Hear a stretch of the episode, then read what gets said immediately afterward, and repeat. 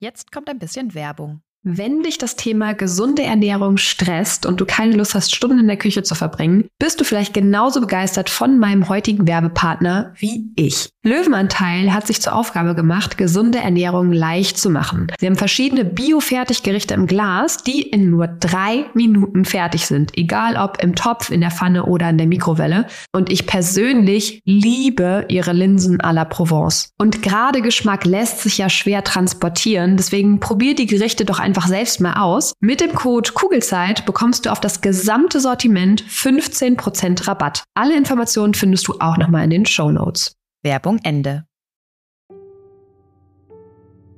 Hallo und herzlich willkommen bei deinem Kugelzeit Coaching Podcast. Der Podcast für deine glückliche und gelassene Schwangerschaft und dein Wegbegleiter für mehr Leichtigkeit im Mama-Alltag.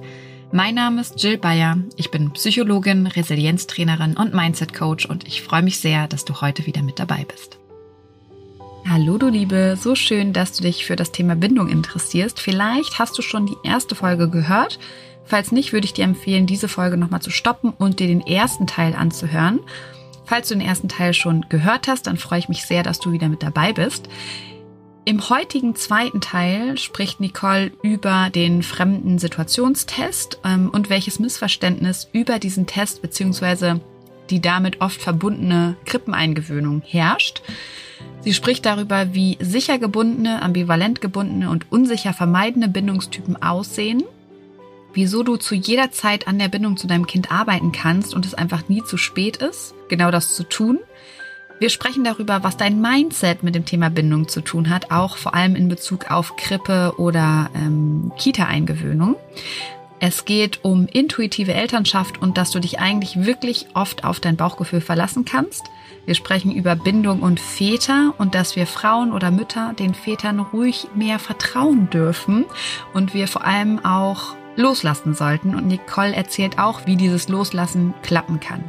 Wir sprechen darüber, was Bindung stören kann und Nicole greift nochmal das wichtige Thema Depression oder auch Wochenbettdepression auf und was das für die Bindung zum Baby bedeutet. Und auch hier soll die Folge Druck nehmen und deine eigenen Handlungsmöglichkeiten in den Fokus stellen.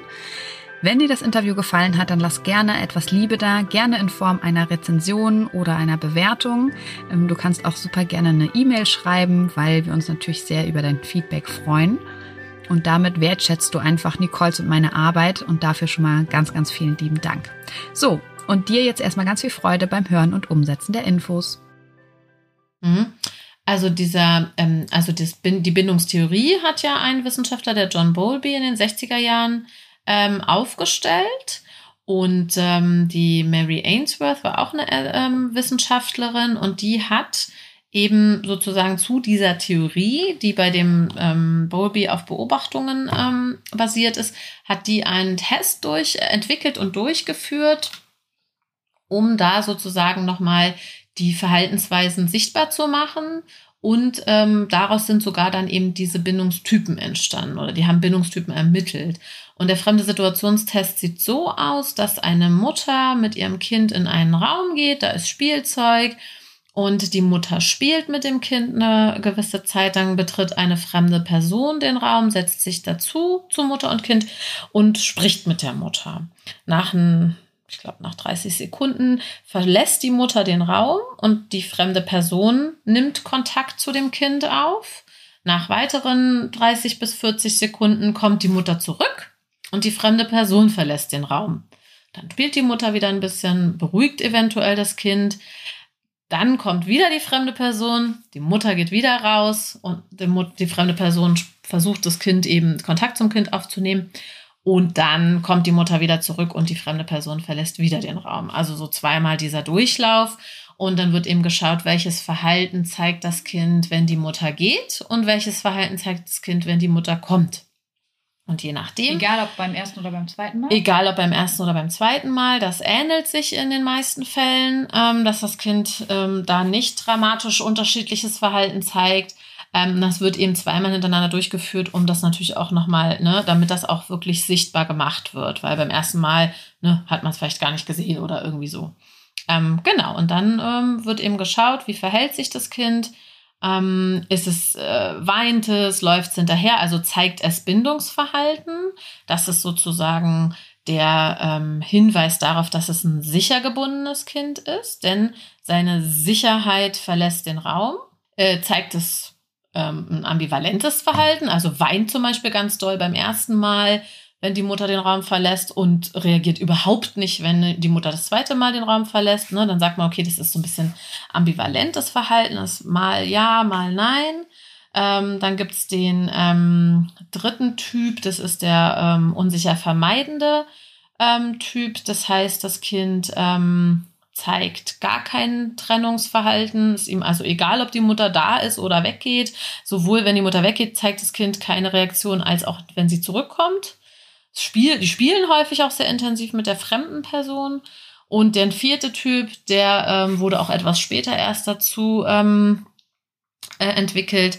Der nennt sich der desorientierte Typ oder desorganisierte Typ. Die wissen im Prinzip überhaupt nicht, wie sie sich verhalten. Die sitzen apathisch, häufig starren die vor sich hin, weil die einfach nicht wissen, wie sie sich verhalten sollen. Sie haben überhaupt keine Idee, was sie machen können. Ist das dann in Anlehnung an so eine Schockstarre vom, vom ja, Stress? so ein bisschen so, weil die haben einfach, also es ist ein sehr, sehr geringer Anteil an äh, Kindern. Wirklich, deswegen wurde der auch erst später entwickelt, weil der eher für Kinder wirklich mit schon mit psychischen Erkrankungen ist. Also den kann man auch erst relativ spät machen. Den fremde Situationstest macht man ja in dieser Bindungsphase, so mit 12 bis 18 Monaten wird er ja durchgeführt und ähm, die, dieser Typ kommt erst später, wurde später erst dazu entwickelt, weil der auch erst später erkennbar ist. Wenn sich wirklich erste psychische Erkrankungen ähm, feststellen lassen bei Kindern, ähm, weil die eben so, ne, die wissen einfach nicht, was sie machen sollen. Und das zeigen ja selbst unsicher desorientierte oder vermeidende Kinder äh, äh, wissen ja, wissen ja, verhalten sich ja irgendwie. So, genau. Und bei dem sicheren Typ, also da ist es, ähm, da können die Kinder weinen, da sind die aber auch manchmal weinen die nicht oder gibt's da? Die weinen nicht immer, aber sie zeigen Bindungsverhalten. Also sie laufen zur Tür, sie mhm. schauen, ähm, manchmal bleiben sie auch einfach an der Tür stehen und schauen schon auch zu der fremden Person, weil sie im Normalfall damit rechnen, dass die Mutter gleich wieder zurückkommt. Und deswegen kommt die Mutter auch zurück, weil natürlich dieser Test nicht zu irgendeinem Problem führen soll. Ne? Der soll ja natürlich jetzt nichts mit Mutter und Kind machen, bei denen eine sichere Bindung ist. Wäre ja mhm. total gemein, wenn man das damit zerstört. Deswegen kommt die Mutter auch wieder, jedes Mal. Ähm, das ist auch relativ kurz gehalten, der Test. Der geht insgesamt nur auch nur drei Minuten mit hin, her, hin, her und hin, so weiter. Ähm, und dementsprechend ähm, rechnen die Kinder damit, dass die Mutter auch gleich wieder zurückkommt und gehen Richtung Tür oder krabbeln Richtung Tür, bleiben meistens an der Tür stehen, weinen oder weinen auch nicht ähm, und, und schauen häufig auch ein bisschen, was macht denn die fremde Person da. Mhm. So, und jetzt wird's spannend. Mhm. Ich weiß noch, als ähm, Lilly noch nicht in der Krippe war. Lilly haben wir erst mit anderthalb in die Krippe gegeben, weil wir vorher keinen Platz bekommen mhm. haben. Ähm, und da war ich bei einer Freundin, die auch Psychologin ist. Mhm. Und wir hatten natürlich auch Bindungstheorie im Studium. Mhm. Ähm, und da meinte sie noch zu mir, ach, das wird ja interessant, was Lilly so für ein Bindungstyp mhm. ist, wenn die in die Krippe kommt. Mhm. Ähm, und ich hatte zu dem Zeitpunkt da gar nicht so drüber nachgedacht. Mhm. Dann haben wir Lilly äh, in der Eingewöhnung gehabt und ähm, Lilly hat nie geweint. Mhm. Und ich dachte dann ganz kurz, oh Gott, ich habe keine sichere Bindung mit meinem Kind, weil eigentlich sollte die doch weinen, wenn ich gehe. Mhm. Ist doch schrecklich, wenn die Mama geht. Mhm. Und das habe ich ähm, sehr, sehr oft von anderen Müttern auch gehört, dass die Angst davor haben oder dass bei denen nicht so war oder dass sie auch gesagt haben, Gott sei Dank hat mein Kind geweint, als ich gegangen bin. Mhm. Was hat das jetzt, diese Bindungstheorie beziehungsweise dieser Test mit einer Grippeeingewöhnung zu tun oder auch nicht? Genau, wie du schon gesagt hast, zum Glück sehr wenig. Ne? Also er hat schon insofern was damit zu tun, als ähm, geschaut wurde in Anlehnung an die Bindungstypen, die man ja am Bindungsverhalten des Kindes schon auch ablesen kann. Ne? Wir haben es ja gerade beschrieben, wie reagiert äh, das Kind, wenn fremde Personen dazukommt und so weiter.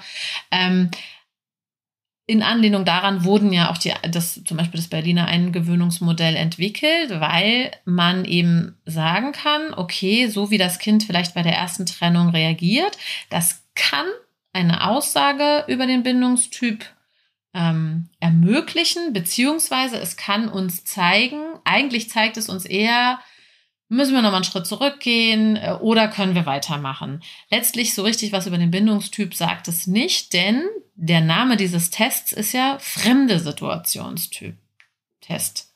Das habe ich in der Krippe aber gar nicht, denn die erste Trennung erfolgt ja hoffentlich nicht vor dem dritten Tag. Eigentlich soll man die ersten drei Tage gar nicht trennen, sondern erst vom, am vierten Tag. Und dann ist die Erzieherin, der Erzieher ja keine fremde Person mehr. Das heißt, das, was das Kind da zeigt, muss überhaupt nichts mit dem Bindungstyp zu tun haben, denn es ist keine fremde Person. Ja, das hat dann äh, sa sagt nichts im Prinzip nichts darüber aus, welche Bindung das Kind zu seinen eigenen Eltern hat, sondern es sagt was darüber aus, wie es mit dieser Trennung zurechtkommt das heißt, im Prinzip müsste man das, ähm, also man kann diese Konsequenz, die sich aus diesem Verhalten im ersten Trennungsversuch ergibt, die, ich finde das sehr, natürlich sehr sinnvoll zu sagen, okay, wenn das Kind sich nicht beruhigen lässt, nicht trösten lässt von der Erzieherin, dann muss eben die Anwesenheitszeit der Eltern verlängert werden, dann muss man so weitermachen und ähm, ähm, muss nochmal später einen Trennungsversuch starten. Das finde ich sehr wichtig. Aber das hat im Prinzip nichts mit dem Bindungsverhalten des Kindes zu den Eltern zu tun. Sondern das hat mit der Trennung. Das hat was mit der Trennung zu tun und ganz klar eher was mit dem Bindungsverhalten zu der Erzieherin. Denn wenn das Kind da schon sicher genug gebunden wird, wäre, dann würde es sich ja da auch trösten lassen. Weil das aber offensichtlich noch nicht komplett passiert ist, schafft die Erzieherin das noch nicht. Und das, das, das ist aber möglich nach drei Tagen, weil das ist ja ein relativ kurzer Zeitraum eigentlich. Das ist ein relativ kurzer Zeitraum, aber das funktioniert, beziehungsweise nach vier Tagen. Ich bin ja, jetzt für den ja, vierten Tag. Ja. ähm, Und vor allen Dingen auch, wenn da ein Wochenende zwischen ist, fängt man ja auch wieder. Man fängt dann montags so an, wie man äh, freitags aufgehört hat. Mhm. Also man macht montags dann nichts Neues. Ähm, genau, das Wochenende ist quasi ähm, nochmal äh, die Wiederholung, äh, also man, ne, wenn man jetzt freitags sagt hat, äh, man macht den ersten, nee, wie macht man das? Macht man nicht freitags den ersten Trennungsversuch, weil dann das Wochenende dazwischen ist. Das weiß ich nicht mehr so genau. Aber selbst wenn man den hat, macht man, na, ist ja auch. Nee, das macht freitags theoretisch keinen Sinn. Wurscht. Ja, ich weiß es schon. raus. also man macht freitags, äh, montags nichts Neues. Ja. So, man fängt Freitag so, Montag so an, wie man Freitag aufgehört. Naja, und ich finde, der Unterschied, den du jetzt äh, deutlich gemacht hast, ist ja auch sehr relevant, dass es eben nichts mit dem Bindungsverhalten mhm. der Eltern zu, oder mit der Bindung der Eltern zu tun hat, sondern einfach nur mit der neuen ja. Bindung der Erzugsbezugsperson. Ähm, Bezugsperson. Ja, ja, genau. Genau. Also es hat, genau. Es, Im Prinzip sagt es nichts aus. Und ähm, ja, es wurde nur dieses, dieser Test wurde als Basis, also, oder eigentlich gar nicht der Test. Der Test hat damit gar nichts zu tun, sondern die Bindungstypen, die bei diesem Test entstanden sind, die ähm, wurden genommen und wurde gesagt, okay, ein sicher gebundenes Kind kann sein, dass das mehr Zeit braucht, um sich an die neue Bezugsperson zu gewöhnen, denn es hat ja schon eine. Es braucht ja im Prinzip gar keine neue. Ach, spannend. Das war mir ja auch nicht bewusst. Ah. Das heißt, ein sicher gebundenes Kind braucht eigentlich in der Eingewöhnung länger? Ja. Das ist ja verrückt. Genau. Ein sicher gebundenes Typ braucht Scheiße, normalerweise. Dann habe ich jetzt, hab ich jetzt doch Kinder, die, nicht, die nicht sicher gebunden sind. Oh mein Gott, ich alles Nein, man kann ja gar nichts darüber sagen. Ja, Nein, das war nur, das war. Oh Gott, jetzt habe ich alles falsch gemacht. Ha! Äh, nee. Ich, Nein, aber das ergibt ja Sinn.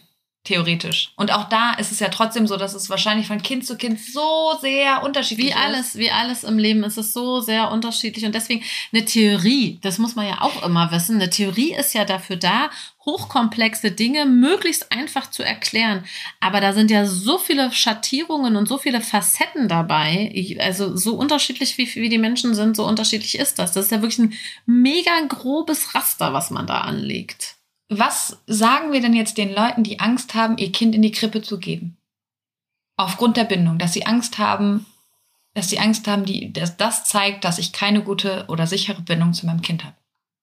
Das kann, Mythos falsch. Falsch. Stempel falsch. Das stimmt nicht. Das hat überhaupt also die, die, diese Trennung sagt nichts über die Bindung, die mein Kind zu mir hat, aus, sondern es sagt nur was darüber aus, wie ist das Kind mit der Erzieherin?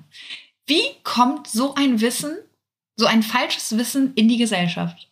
Kannst du auch nicht beantworten. Doofe Frage. Aber das ist was, was ich mich ganz oft frage. Das ist wahrscheinlich stille Post. Voll. Oder? Ja. Ein Experte sagt was, ein Mhm. Nicht-Experte, Laie, wie auch immer, versteht aber was völlig anderes und gibt es dann weiter. Mhm. Ja, naja, es gab mal, es gibt, Oder so Psychologiestudenten wie Eleni und ich, hi Eleni, falls du das hier hörst, haben nur mit halbem Ohr zugehört und waren dann, ach ja, stimmt, da war ja was.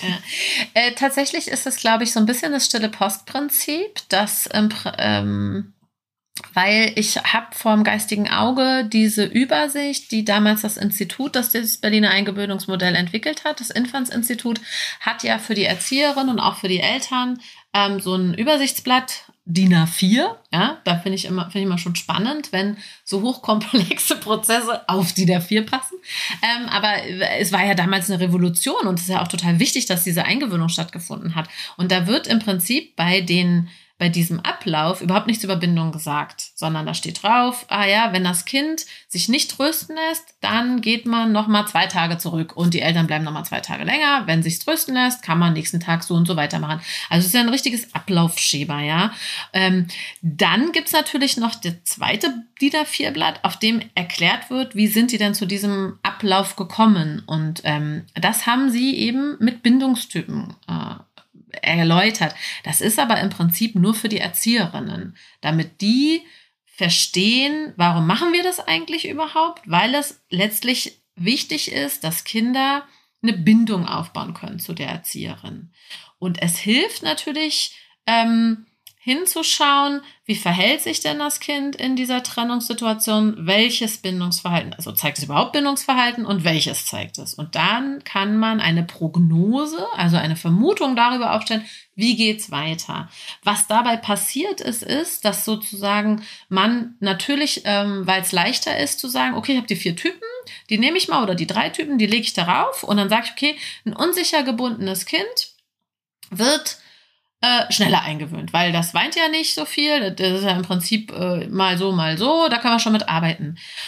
Und ähm, dann wurde sozusagen falsch abgebogen und ähm, die haben äh, im Prinzip interpretiert, dass das Kind unsicher gebunden zu den Eltern ist Hm. Aber nicht, dass es unsicher, also man müsste im Prinzip sagen, äh, weil das kann auch sein, dass ein Kind sicher gebunden an die Eltern ist und unsicher gebunden an die Erzieherin. So. Und die haben das irgendwie gleichgesetzt und haben gesagt, okay, ein Kind, das sicher an die Eltern gebunden ist, wird sich so und so in der Eingewöhnung verhalten. Das deckt sich häufig natürlich auch, aber das kann man ja nicht pauschal sagen. Ja, klar, wenn Beim- du jemanden hast, den du eigentlich nicht magst und du bist aber, das ist aber jetzt gerade die Erzieherin, die sich um dich kümmern muss. Genau. Ähm, und das ist auch der Grund, warum dann auch in diesen Eingewöhnungsmodellen ja weitergegangen wird und eben gesagt wird, okay, wenn das eben, ne, also wenn man zum Beispiel gibt es ja auch Eingewöhnungsmodelle oder auch viele ähm, Kitas, die sagen, okay, das Kind sucht sich selbst die Person aus. Ne? Und ähm, dann funktioniert es schon mal anders, weil jeder Mensch hat irgendwie eine Präferenz und wenn es auch nur der Geruch ist, ja, und dann richtig komisch die Erzieherin, dann habe ich schon keine Lust mehr. Und dann gibt's ja noch ein anderes Eingewöhnungsmodell, da wird das Kind gar nicht an diese Bezugsperson gebunden oder nicht vordergründig, sondern in der Gruppe. Ne? Es gewöhnt sich an die ganze Gruppe. Also da gibt's halt schon viele Weiterentwicklungen, weil eben festgestellt wurde, dass dieses nur über den Bindungstypen zu gehen, gar nicht mehr, äh, äh, gar nicht funktioniert, weil es eben aufgrund dieses klinischen Tests mit einer völlig fremden Person äh, entwickelt wurde. Und nichts mit dem Setting Kita zu tun hat, denn da ist ja keine fremde Person am ersten, zweiten Tag vielleicht, aber ähm, Da findet die Trennung ja auch da noch findet nicht statt. eben deswegen auch die Trennung nicht statt. Und ähm, dann gibt's eben die Gelegenheit, eine Bindung aufzubauen und dann funktioniert es erst oder dann wird erst die Trennung probiert. Und auch da wieder, hoffentlich kommt da jetzt Erleichterung in dieses Thema, Ja. weil das klingt ja alles total gut. Ja. Und ich sag mal, jetzt mal Worst-Case-Szenario. Ja. Ich habe jetzt ein Kind und das weint nicht, so wie du es hattest. Also Worst case. Worst-Case-Szenario für dich, hast du ja, Ja, gesagt. Für ja. dich war das das Worst-Case-Szenario. Ähm, auch da ist es ja wieder so, dass man ähm, im Prinzip natürlich an der Bindung, insbesondere in diesem Alter, ja auch arbeiten kann. Also selbst wenn jetzt jemand das Gefühl hat, okay, das weint nie und das ist hier nach dem vierten Tag sagt es Tschüss Mama, falls es reden kann schon. Ähm, und man denkt, oh mein Gott, oh mein Gott, dann kann man doch nach Hause gehen und sagen, alles klar, heute ist der erste Tag, an dem ich immer prompt, immer feinfühlig reagiere. Ne, wenn, ich, wenn das Kind 15 ist, brauche ich damit nämlich mal anzufangen. Aber gerade bei der Krippeneingewöhnung sind die ja ein Jahr, lass die anderthalb sein, dann ist ja nichts zu spät. Dann kann man ja dann anfangen. Ne? Und das ist, glaube ich, auch so ein Punkt, frühkindliche Bindungsqualität mhm. mhm. kann man verändern. Sowohl zum Positiven ja. als auch zum Negativen. Genau, genau. Und, und den Punkt, den du da reingebracht hast, finde ich total toll, weil da kommt es halt auch wieder darauf an, wie interpretiere ich das jetzt? Mhm. Ist das etwas für mich, was schlimm ist, mhm. weil mein Kind nicht sicher gebunden ist? Mhm. Oder traue ich mich hinzusehen und zu sagen, okay, und jetzt ändere ich was? Mhm. Und was man auch nicht vergessen darf, es ist ein extrem, extrem wichtiger Punkt, jetzt um bei deinem Beispiel zu bleiben. Dein Kind hat nicht geweint. Jetzt könntest du sagen, oh mein Gott, ich bin die schlechteste Mutter der Welt, mein Kind hat eine unsichere Bindung, weil es kein Bindungsverhalten zeigt. Was eine ganz wichtige Rolle spielt, ist natürlich die Einstellung, der Mutter oder der Bezugsperson zu dem ganzen Thema Krippe und ich gebe mein Kind einer anderen Person. Ich gehe davon aus, ich bin mir hundertprozentig sicher, dass deine Kinder sicher gebunden sind an dich und ich gehe davon aus, dass du mit einer großen Zuversicht deine Kinder in die Krippe gegeben hast. Auf jeden Fall. Ja. Und gesagt hast, das wird gut. Ich habe mir ja auch die Krippe gut ausgesucht. Ich habe ne, im besten Fall äh, ein gutes Gefühl mit der Erzieherin mit der kann ich drei Sätze gerade ausgehen, äh, reden und ich denke, dass die sich gut kümmert. Also das spielt ja auch eine Rolle. Ähm, und das spüren Kinder ja. Die merken ja, äh, ne, ist wie ist, also die beobachten ja auch ganz stark und haben ja auch gute Antennen dafür, welche Einstellung hat meine Mutter, mein Vater zu dieser Person und so bewerten die ja eins zu eins selber ihr Verhältnis zu der Person. Und wenn du da hingehst und sagst, Frau Müller, ach, wir freu, ich freue mich schon so und jetzt geht's los mit der Krippe und hier ist die Lilly und schönen Tag noch, dann wird Lilly sagen, oh, super, hier, Frau Müller, das ist ja eine tolle, da gehe ich auch mal hin. Meine Mutter findet die gut, finde ich die auch gut. Und dann hat die natürlich auch eine ganz andere Grundeinstellung. Und dann ist Frau Müller auch erstmal eine gute. Und warum soll ich mich bei einer guten Frau Müller nicht auch wohlfühlen? So. Und dann weine ich auch nicht, weil ich finde ja Frau Müller gut. Ja. Was wir zum Beispiel auch gemacht haben, ist, wir haben schon Tage vorher mhm. dann angefangen, über die Krippe zu reden, auch wenn Lilly natürlich in dem Fall noch gar nicht wusste, was bedeutet das eigentlich. Mhm. Aber mhm. letztendlich geht es ja auch vor allem darum, dass wir Erwachsenen erstmal in so ein neues Muster kommen. Jeden Tag, wenn wir zur Krippe gefahren sind, haben wir darüber geredet, wie, wie das gleich in der Krippe wird, was sie machen wird und so weiter. Und wir waren sehr euphorisch, mhm. weil wir uns auch wirklich gefreut haben. Mhm. Und das spielt auch eine sehr große Rolle. Ich bin ja der, ich bin ja der Taktgeber für mein Kind. Ne? Und ich ich, äh, so, so wie ich ihm Werte vermittle und gesunde Ernährung äh, ranbringe, äh, gebe ich äh, dem Kind ja auch mit, wie es äh, zu neuen Lebenssituationen steht. Gehe ich da positiv ran und bin neugierig und finde das erstmal gar nicht äh, schlecht? Oder gehe ich hin und sage, oh, so ein Mist und das wird total, bestimmt total doof und die Frau Müller ist bestimmt voll streng oder irgendwie so, ne? Also das ist schon, das spielt eine extrem große Rolle, denn die Kinder, wie du schon gerade sagtest, die wissen ja gar nicht, was ist dann da los. Ich als Erwachsener habe ja den Erfahrungsvorsprung. Ich weiß, was passiert in der Krippe, wie sieht die Krippe aus ähm, und ich wünsche mir auch, dass mein Kind da einen guten Tag hat. Das ist auf jeden Fall sehr, sehr wichtig.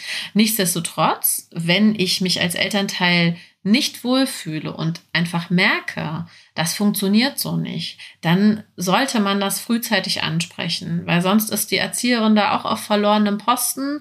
Ja, da kommt jetzt sowohl das Kind als auch die Erzieherin kommen nicht weiter, wenn sich einer in diesem Dreieck nicht wohlfühlt. Das ist sehr wichtig, auch mit der Erzieherin da möglichst offen drüber zu sprechen und zu sagen, hm, ich kann mich nicht lösen. Das ist was völlig Normales. Das geht vielen Eltern so. Viele, viele Eltern ähm, ähm, haben da ihre Bedenken und es ist auch was Gutes, dass sie ihre Kinder nicht leichtfertig irgendwo hingeben. Ähm, und deswegen ist es sehr wichtig, frühzeitig drüber zu sprechen, damit das gut funktionieren kann. Und ich finde es total spannend, weil es ist alles wieder ein Mindset-Thema. Ja. Im Vorfeld schon. Ja. Habe ich da irgendwie Bedenken oder freue ich mich drauf? Mhm. Da, da geht es ja schon in so eine Schere, eine positiv-negativ. Mhm. Mhm. Und selbst wenn es dann in der Krippe ist, die Eingewöhnung startet und ich mir es dann nicht gut geht, mhm. lohnt es sich immer hinzuschauen, was interpretiere ich gerade eigentlich? Wo sind meine Gedanken? Weil wenn mhm. ich Angst davor habe, mhm. keine Ahnung, dass mit meinem Kind irgendwas passiert oder dass ich denke, ich bin keine gute Mutter, weil das Kind eins ist und ich es mhm. schon in die Krippe gebe, mhm. da hinzuschauen, weil es ist immer, immer, immer Mindset. Total. Und, es, äh, und, und was in dem Zusammenhang auch wichtig ist, ist sich wirklich zu trauen, denn da arbeiten ja Fachpersonen, die Erzieherinnen, die ja sich auch darauf einstellen, die wollen ja auch, dass es den Eltern damit gut geht. Also das ist ja genauso wichtig, dass es, wie es, wie es, also genauso wichtig, ähm, wie dass es den Kindern gut geht, ist es ja auch, dass es den Eltern gut geht, weil ähm, die ja auch wissen, also das, was du weißt, wie wichtig dein Mindset ist, damit dein Kind da gut ankommt, weiß natürlich auch die Erzieherin, wie wichtig das ist, dass den Eltern gut geht, damit das Kind gut angibt. Also wissen im Prinzip, im Prinzip wissen es alle Beteiligten so, um es mal zu verkürzen. Und ähm, deswegen ist es total wichtig, sich im Vorfeld darüber Gedanken zu machen, auch ähm, sich gegebenenfalls auch da nochmal professionellen Rat zu holen, zu sagen, ha, die Eingewöhnung steht an, ich ähm, habe die und die Bedenken und so weiter. Und dann kann man das direkt natürlich mit der Erzieherin besprechen, aber auch nochmal mit einer Familienberatung oder wem auch immer. Oder halt im Vorfeld schon, mhm. indem man nämlich merkt, okay, mein Bauchgefühl sagt eigentlich, ich will sie oder ihn gar nicht mit eins weggeben, aber keine Ahnung, Ratschläge von außen mhm. sagen, das muss man. Oder mhm. eben, dass man sagt, man möchte doch erst mit zwei Jahren das Kind wecken, dass man wieder mehr auf sich selber hört. Total. Ich habe auch schon äh, als Erzieherin und als Kita-Leitung erlebt, dass Eltern nach einem halben Jahr gesagt haben, okay, wir brechen das komplett ab. Ja, wir sind, wir sind nicht so weit. Wir machen das in einem Jahr nochmal. Wir gucken, wie ist unsere familiäre, finanzielle und was nicht alles Situation ähm, und haben gesagt, wir, wir sind einfach noch nicht bereit. Wir können das so schnell nicht bearbeiten, denn, das haben wir ja auch schon besprochen, äh, man wird ja unweigerlich, wenn man, äh, ne, wird man ja mit seinen eigenen äh, Bindungserfahrungen oder Kindheitserfahrungen konfrontiert. Und wenn die äh, eventuell ähm, noch aufgearbeitet werden müssen, dann bringt es auch nichts, ähm, da mit schlechtem Gefühl irgendwie ranzugehen. Das wird einerseits nicht gut funktionieren und andererseits kannst du ja auch nicht die nächsten drei Jahre jeden Tag mit Bauchschmerzen durch die Gegend laufen, weil du dich damit nicht wohlfühlst. Das äh, funktioniert nicht. Wenn das äh, geht, also wie gesagt, ich habe es öfter erlebt, dass ähm, Eingewöhnungen auch komplett abgebrochen, beziehungsweise nochmal um ein Jahr verlegt wurde und ein halbes oder was, ne, je nachdem, wie man sich da fühlt, dass auch das funktioniert. Also das ist alles kein äh, in Stein gemeißelt und ähm, sondern da ist es wichtig, dass alle Beteiligten sich wohlfühlen. Mhm. Okay, das heißt, auch beim Krippenstart schaut erstmal bei euch selber mhm. hin, guckt wirklich, was interpretiert ihr für Dinge, wo sind eure Gedanken, wie steht ihr zu dem Ganzen, um mhm. dann erst zu gucken, machen wir das jetzt oder machen wir das nicht. Mhm. Weil auch eure Kinder davon mehr haben. Auf jeden Fall. Also es ist aber auch okay, wenn man am ersten oder äh, bei der Eingewöhnung auch noch ein bisschen skeptisch ist. Also auch da ist es überhaupt Klar. nicht nötig, dass man hingeht und sagt, hey, wow, das wird die Sause meines Lebens, wenn man es einfach nicht fühlt. Ne, man kann sich das ja auch nicht befehlen. Aber klar ist das Mindset, es spielt schon, äh, schon eine große Rolle. Ähm, aber es ist halt eine völlig neue Situation. Äh, das erste Mal in eurem Leben, dass ihr so eine habt und dass da immer auch ein bisschen Skeptis, Skepsis mit reinschwingt, ist ja auch wieder was Gutes. Ja, und es ist ja auch ein hochemotionales Thema, weil es um die eigenen Kinder geht. Total, total. Und da darf man die Emotionen ja auch zulassen, ja. egal welche da kommen. Aber die Frage ist, glaube ich, eher, wie steht man dem generell so gegenüber? Ja. Klar, man muss es, man muss es, äh, äh man muss es bis zum gewissen, muss es gut finden. Also es bringt jetzt nicht, äh, nichts, das Kind äh, in die Krippe zu geben, wenn man das äh, Gesamtkonzept nicht befürwortet. Genau, und wenn man vorher schon Ängste hat, lohnt mhm. es sich da mal genauer hinzuschauen, weil oft ist es mhm. ja so, dass wir irgendwie Angst vor was haben, aber gar nicht so genau wissen, mhm. was es jetzt eigentlich mhm. ist. Und da dann auf die Metaebene gehen und zu gucken, okay, was, nimm dir einen Zettel und einen Stift, schreib alles auf und danach bist du schon ein bisschen klarer für Absolut. dich. Absolut, ja. Und ich glaube, was auch hilft, und es bieten ja auch viele Kitas oder Krippen auch schon an, dass man mal vielleicht zum Sommerfest schon mal hingeht. Also wirklich frühzeitig, gar nicht, weil man jetzt das Kind damit irgendwie in Kontakt bringen will oder irgendwas, sondern einfach um für sich einfach reinzuschnuppern, zu schauen, wie sind die denn da alle drauf? Wie sind die Räume? Was machen die? Ne? Wie sieht da so ein Sommerfest oder ein Weihnachtsbazar oder was auch immer aus? Viele Einrichtungen kann man auch äh, nochmal individuell anfragen. Manche haben auch Spielgruppen zum Beispiel. Und das würde ich auch immer empfehlen, äh, dass man als, sich als Elternteil selbst eben den Raum nimmt, um sich da selbst einzugewöhnen. Äh, wir haben in der Kita immer gesagt, oder das erzähle ich meinen Schülern auch, ihr gewöhnt nicht nur die Kinder ein, sondern auch die Eltern. Das ist mindestens genauso wichtig und ähm, das ist ein ähm, ernstzunehmendes Thema für die Eltern. So, weil die haben ja auch nicht den Alltag. Ne, das ist für Erzieherinnen natürlich auch nochmal ein um Umdenken. Ähm, die sind immer in der Krippe, die wissen, wie der Laden läuft, ne? aber als Elternteil bist du dann vielleicht zum ersten Mal in deinem Leben damit in Berührung, weil du vielleicht selbst nicht mehr in der Krippe warst oder dich überhaupt nicht dran erinnerst im Normalfall. Und dann fängst du da ja auch bei Null an. Mhm. Deswegen wirklich frühzeitig irgendwie reinschnuppern, Kontakt aufnehmen, schauen und äh, und vor allen Dingen wissen, dein Bindungsverhalten zu deinem Kind sagt nichts aus bei der Eingewöhnung. Nee, das sagt überhaupt nichts darüber aus. Oh, sehr schön. Ja, das stimmt. Ja, ich ähm, äh, muss noch direkt nochmal nachschauen, ähm, ob da äh, Überarbeitungen stattgefunden haben, die das nochmal ein bisschen differenzieren, zumindest auch für die Erzieherinnen äh, und Erzieher, dass denen klar ist, ähm, dass das nicht vordergründig um das Bindungsverhalten des Kindes zu den Eltern geht, sondern zu der Erzieherin. Dass mhm. das nochmal ein bisschen klarer gemacht wird, das fände ich sehr wichtig.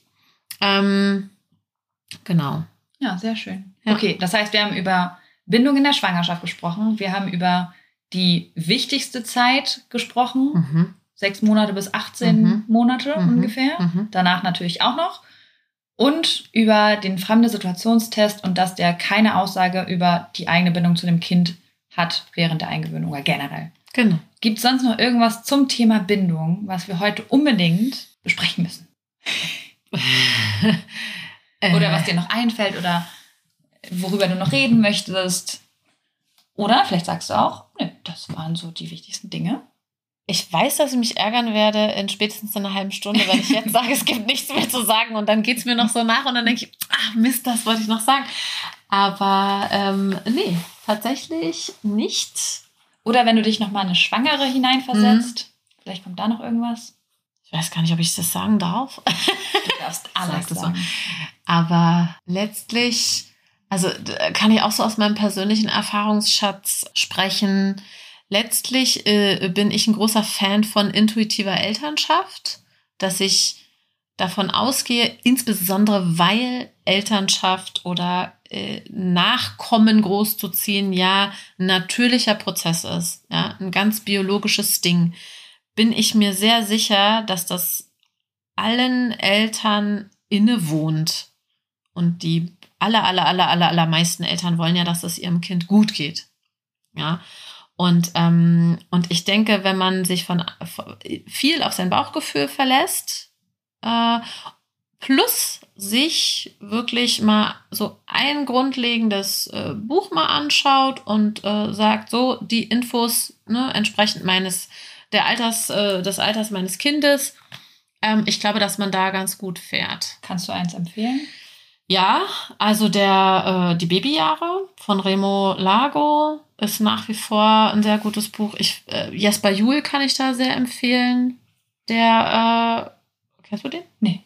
Aha. Doch. Doch, bin ich mir sehr. Ich bin wie, heißt, so. was, wie heißt das? Buch? Oh, der hat so viele Bücher geschrieben. Warte, müsste ich nachgucken. Kann ich ich verlinke einfach welche. Ja, schau mal nach. Jesper Juhl hat gut, also der ist sehr gut, weil der auch sehr viel auf intuitive Elternschaft geht. Ich selber habe ja, ähm, guck mal, da sind meine, da sind meine Bücher. Haben wir da eins? Ach, ich habe hab ja viel nur Schulbücher. Ne? Ja, ich habe Schulbücher. Also ich hatte eigentlich fast den Remo Lago, hatte ich mir geholt. Der Name kommt mir auf jeden Fall ziemlich bekannt vor. Die Babyjahre und dann gibt es noch Kinderjahre und Jugendjahre hat er, glaube ich, auch. Mhm, obwohl der Kinderarzt ist, guck mal, da unten sind sie die Babyjahre. Siehst, ah ja. ja. ja. Lass mich mal kurz reingucken, ob da was über Bindung drin ist überhaupt. Müsste eigentlich sein. Beziehungsverhalten, Bindungsverhalten, Wahrnehmen und Na, Ausdruck sozialer, genau. Das verlinke ich. Das verlinkst du mal, weil das ist wirklich gut. Es wird auch permanent noch über, überarbeitet. Meine Auflage ist jetzt von 2007, denn surprisingly habe ich mein Kind 2007 bekommen, mein erstes. ähm, genau, es gibt noch Kinderjahre, es gibt glückliche Scheidungskinder bei Bedarf. Ähm, genau, aber der hat wirklich hier, guck mal, Fremdeln, Eltern als sicherer Hort. Das ist auch eben tatsächlich, das finde ich eben sehr gut, ähm, der ist zwar Kinderarzt, ähm, dementsprechend hat er natürlich auch so ein bisschen das, das Wording, sag ich mal, von einem Mediziner. Ähm, aber der hat ähm, äh, tatsächlich alles sehr einfach verständlich. Ja, Mhm. da muss man überhaupt gar kein Fachperson sein, sondern ähm, man kann hier einfach das lesen, bisschen wie ein Roman und ähm, versteht es.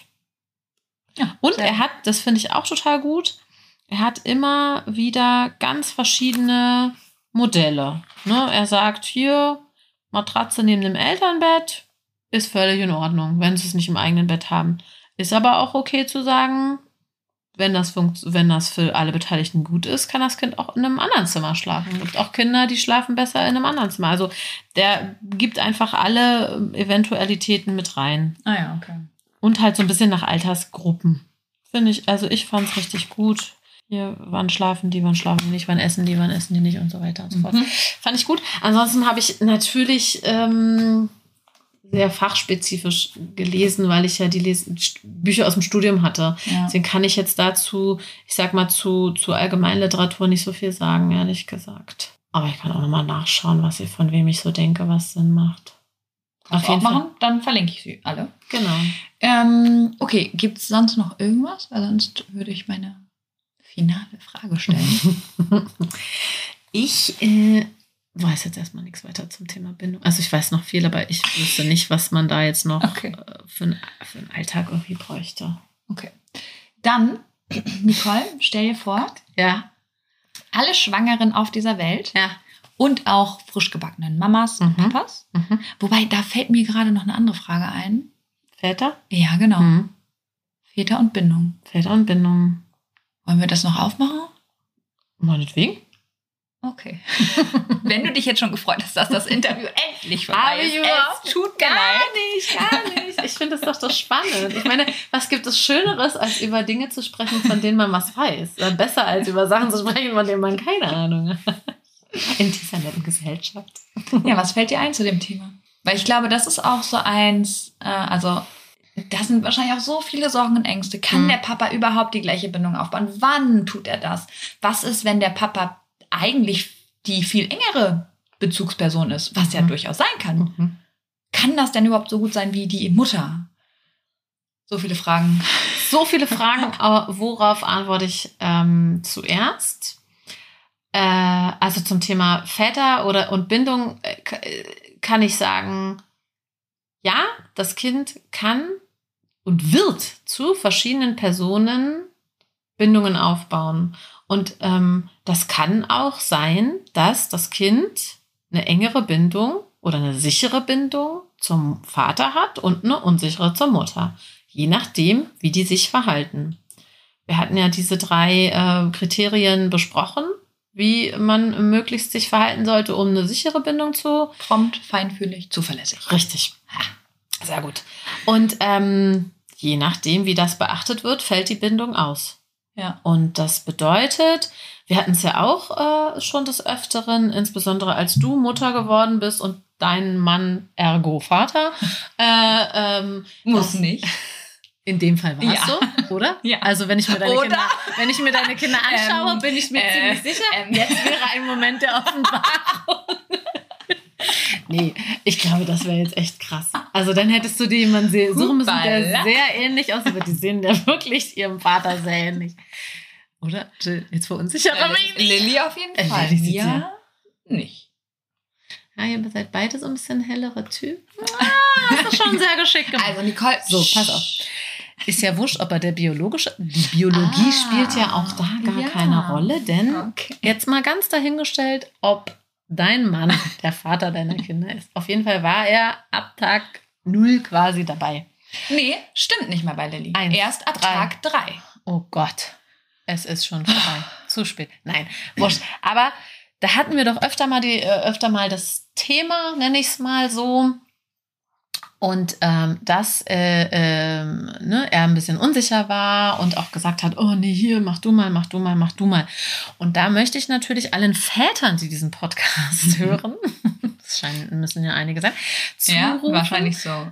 Hendrik und ein Okay. anderer Freund. Egal. den drei Vätern, die zuhören, möchte ich zurufen. äh, nee, aber auch für die Mütter ist es natürlich ganz interessant. Ich sag mal, außer Stillen können Mütter nichts anderes als Väter, beziehungsweise können Väter das Alles, gleiche wie Frauen- Frauen. Das, gl- alles, was Frauen auch können. Jeder Mensch kann. Das kann auch die Oma oder der Opa sein, der Onkel, die Tante, der Cousin. Es ist völlig egal. Was ein Kind will, ist eine zuverlässige, feinfühlige, prompte Bedienung, sage ich mal, ja, weil es Um sich, sich, sicher zu fühlen. um sich sicher zu fühlen, um sich entwickeln zu können, ne, dass alle Bedürfnisse eines ähm, sozialen Lebewesens erfüllt sind. Und das können Väter ganz genauso wie Mütter. Und natürlich kann man sagen, weil ne, du dich ja viel mit Mindsets beschäftigst. Und es geht ja, und äh, mein Rat ist dann natürlich zu sagen, ich schaue gar nicht vordergründig, hat mein Mann jetzt eine sicherere Bindung oder eine bessere oder wie auch immer, ne? Sondern was am entspanntesten eigentlich ist, ist zu schauen, wie geht's denn dem Kind? Hm. Und selbst wenn ich für mich vielleicht irgendwann an den Punkt komme, dass ich beobachte, dass mein Kind sich einfach vielleicht noch mehr freut, wenn der Papa kommt, als wenn die Mama kommt, dann muss das natürlich überhaupt nichts mit Bindung zu tun haben. Aber dann ist es ja viel, ähm, oder dann ist es doch schön zu sehen, dass das Kind sich freut, als ob ich jetzt denke, ist das aus einer sicheren Bindung heraus oder nicht. So, und Wieder das, die eigene Interpretation. Ja. Man kann eine schöne Situation, nämlich das Kind freut sich auf den Papa, Ja. kaputt machen, weil man denkt, oh Gott, das bedeutet gleichzeitig, das Kind mag mich nicht mehr so gerne. Aber das tut es ja gar nicht, weil Ja. die Kinder ja auch gar nicht, also äh, bis zu einem gewissen Alter wissen die ja überhaupt nicht, was ist gut, was ist böse. Ähm, und, und, und dementsprechend machen die das ja aus einem völligen, aus einer völligen Ich-Zentrierung heraus. Die freuen sich, dass der Papa da ist. Und warum sollen die sich auch nur über eine Person freuen? Genau. Und wenn ich als Mutter da natürlich äh, äh, ähm, mich an der Freude, also die Freude teile, ist es ja noch schöner. Wenn ich natürlich als Mutter hingehe und sage, ah ja, bei mir hast du dich nicht so gefreut. äh, Hast du, glaubst du, nichts. das, glaubst du, das ist wieder ein Hinblick darauf, wie das eigene Bindungsverhalten zu den eigenen Eltern war? Kann wahrscheinlich, muss wahrscheinlich nicht. Aber dass in solchen Situationen, dass man da, also anders. Ich finde ja sowieso, Kinder sind einfach nur Spiegel, die uns zeigen, wo dürfen wir noch wachsen, wo Mhm. haben wir die eigenen Baustellen. Mhm. Und wenn ich als Mama mich nicht darüber freue, dass mein Kind sich über den Papa freut, Mhm. hat das ja was mit mir zu tun und nicht Mhm. mit dem Kind. Absolut. So, das heißt, könnte das daran liegen, dass ich selber nicht sicher gebunden war als Kind? Also, ja, wahrscheinlich schon, muss aber wahrscheinlich nicht. Äh, Genau. Äh, Das auf jeden Fall. Und ähm, was man natürlich auch bei diesem äh, Bindungsverhalten, deswegen finde ich es äh, so gut von diesem Konzept angelegt, dass immer geschaut wird, was zeigt denn das Kind für ein Verhalten. Und das muss man sich, glaube ich, immer wieder verge- vergegenwärtigen. Ich bin im Prinzip fürs Kind da. Ich will mich nicht sicher ans Kind binden, damit ich jemanden habe, der nur mich liebt, sondern ich will meinem Kind mit dieser Bindung dazu verhelfen, geistig gesund zu wachsen, geistig und seelisch gesund zu wachsen. Das ist das Ziel von der Bindung. Das hat erstmal gar nichts mit mir zu tun. Ich nutznieße natürlich davon, wenn so ein Kind gerne zu mir kommt und mich als sicheren Hafen nutzt. Das ist ja ein schönes Gefühl, wenn man jemandem diese, diese Dinge geben kann. Aber die Bindung ist überhaupt nicht für mich da. Die kind Bindung ist nur fürs Kind da. Und ich, das entlastet einen, glaube ich, wenn man dann sieht, okay, es hat genauso eine gute Bindung äh, zum Papa, dann ist das Kind ja doppelt gesegnet. Ja, und daran sollte man sich erfreuen und gar nicht. Und wenn man das Gefühl hat, oh, vielleicht hat mein Partner noch mal ein sichereres oder ein, äh, was auch immer ein besseres, wie man das auch mal nennen möchte, äh, Bindung zum ähm, Kind, dann kann ich mich doch wieder hinsetzen, wie du schon sagtest, und gucken, okay, woran könnte das liegen? Ah ja, ne, äh, hab ich. Und es ist ja auch gar nicht schlimm zu sagen, ich habe zum Beispiel eine Psycho, ich habe eine Depression. Ja, ich bin Mutter und habe eine Depression. Davon gibt es ja nun äh, einige. Dann ist es extrem schwierig, das. Bindungsverhalten so zu beantworten. Ich bin dann nicht prompt, ich bin dann nicht feinfühlig, weil ich ja in einer Depression bin. Das soll natürlich keine Entschuldigung dafür sein, dass man sich wie ein Arschloch benimmt. Ja, das nicht. Aber es ist natürlich viel, viel schwieriger, das Bindungsverhalten so zu beantworten, aufgrund dieser Erkrankung, die man hat. Und dann ist es äh, natürlich nochmal ein Grund, sich hinzusetzen und zu sagen, okay, ich brauche noch mehr Hilfe, aber ich habe ja die Sicherheit, mein Kind hat ja eine sichere Bindungsperson und mehr braucht ein Kind ja nicht. Ja. Eine sichere Bindungsperson Bezugsperson und das kann dann auch die Erzieherin sein. Also vielleicht auch nochmal für die, die selber sagen, okay, ähm, ich ähm, habe da ein bisschen Bammel äh, äh, mit der Krippeneingewöhnung. Das kann man ja auch als Chance nehmen, zu sagen, ich weiß zwar nicht, wie meine Bindung zu meinem Kind ist und ich gehe davon aus, dass es eine sichere ist, aber da kommt jetzt noch jemand dazu. Das erhöht ja die Chance nochmal, dass da nochmal, entweder habt dann die dritte sichere Bindungsperson oder die erste oder die zweite, man weiß es nicht. Also das ist ja eigentlich auch nochmal eine Chance, dass da nochmal eine Person kommt, die sogar Ahnung hat von dem Ganzen mhm. und nicht ein Laie. Ähm, dementsprechend, ähm, ob der Vater oder, ne, aber für die Väter, ähm, jeder Mensch kann Bindungsperson sein. Mhm. Und letztendlich ist ja das Verhalten des Kindes einfach nur Feedback. Mhm. Ja, und wie gesagt, wie du schon sagtest, natürlich, ähm, ich sag mal, im frühkindlichen Bereich ist ja auch ganz viel drin. Ne? Und auch später ist das Kind nicht im Brunnen gefallen. Hier, welches Buch äh, soll ich denn immer lesen? Leute, oh Leute, sage ich schon. also, das Liebe aller, aller, allerbeste Buch, was ich jemals gelesen habe. Ich empfehle es jeder meiner Coachie. Ich, ich habe es im Podcast auch schon öfters erwähnt. Das Buch, von dem du dir wünschst, deine Eltern hätten es gelesen und von dem deine Eltern, äh, deine Kinder sich freuen, wenn du es gelesen hast. Ja. Der Untertitel war jetzt, glaube ich, nicht richtig, aber so der O-Ton, ja. äh, der, der, die Message stand da schon. Ja, was wolltest du zu diesem wundervollen Buch sagen? Von Philippa Perry übrigens. Zu diesem wundervollen Buch Lesen ich bitte, sagen, bitte, bitte, Alle. Richtig, richtig. Ich habe schon zweimal gelesen, nein, Spaß.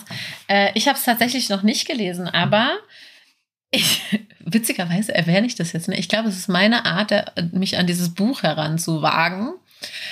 Aber wenn ich dich richtig verstanden habe und auch den äh, vielen, vielen Empfehlungen meiner Freundinnen, die alle auch schon dieses Buch gelesen haben und sagen, das musst du unbedingt lesen, ist ja dieses, äh, steht ja in diesem Buch, dass es ja nie zu spät ist für eine gute Beziehung zum Kind. Ja. ja? Also man äh, hat dann vielleicht in dieser Lebensphase es nicht geschafft und dafür gibt es ja wahnsinnig viele Gründe.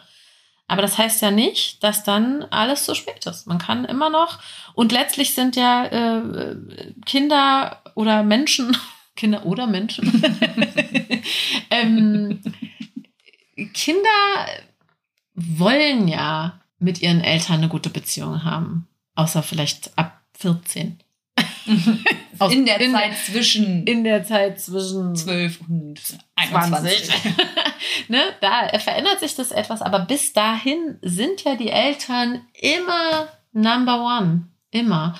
Und ähm, selbst wenn man die ersten fünf Jahre aus welchen Gründen auch immer äh, nicht so geschafft hat, wie man es gerne wollte, dann fängt man halt im fünften, fünften Jahr an und macht dann weiter. Also das ähm, ist ja nie zu spät. Ne? So wie es für einen selbst nie zu spät ist, zu sagen, ich setze mich jetzt hin und schaue mir mal mein Mindset an, ist es ja auch für die Beziehung zum Kind nie zu spät. Das ist äh, dann anstrengend und dauert und äh, so weiter und so fort, aber es ist auf jeden Fall nie zu spät. Ja, und das bringt mich gerade, wo du gerade über Depressionen gesprochen hast als Mama. Ähm, es gibt ja einige Frauen, die eine Wochenbettdepression mhm. haben. Mhm. Und da könnte ich mir schon vorstellen, dass man auch da wieder eher Angst hat, dass man am Anfang schon total viel kaputt gemacht hat. Nee, hat man nicht. Hat man nicht. Na klar, muss man sich da Hilfe holen, denn das Grundbedürfnis des Kindes ist ja da. Also man muss es ja versorgen und je schneller man das tut, desto besser ist es fürs Kind. Aber bindungstechnisch ist da noch nichts passiert. Da hat man noch nichts kaputt gemacht. Nee. Und wie gesagt, selbst wenn man ein sieben Monate altes Kind hat und kommt in eine Depression, ähm, dann muss man einfach dafür sorgen, äh, dass man da entsprechend so unterstützt wird, dass das Kind dann trotzdem eine sichere Bindung aufbauen kann. Vielleicht dann zu jemand anderem, aber das ist ja dann wirklich zweitrangig, weil dann geht es ja in erster Linie darum, dass man selbst wieder auf die Beine kommt und dass man dem Kind eben die Möglichkeit gibt, diese sichere Bindung zu einer Person aufzubauen.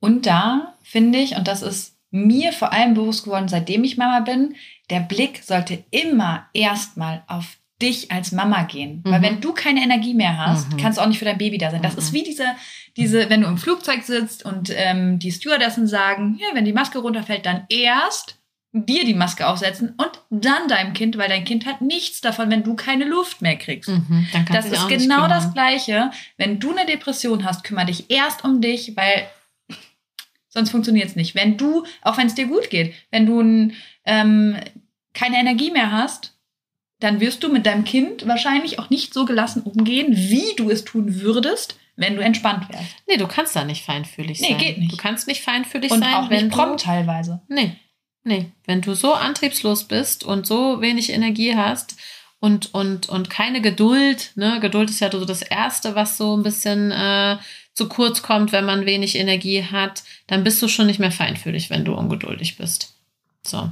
Das ist nochmal was anderes als Grenzen setzen, nochmal ein anderes Thema, aber klar, das ist total wichtig, dahin zu gucken, wie Genau, es einem da- selbst geht. Und da, genau, da merkt man das ja schon bei dieser Feinfühligkeit, die nicht immer funktioniert. Es kommt darauf an, wie es mir geht. Deswegen auch da, wenn du Mama bist oder jetzt bald Mama werden wirst, schau immer, wie geht es dir. Ja, Da hat dein Kind am meisten von. voll. Das ist richtig. Haben wir noch Sachen zum Väterthema?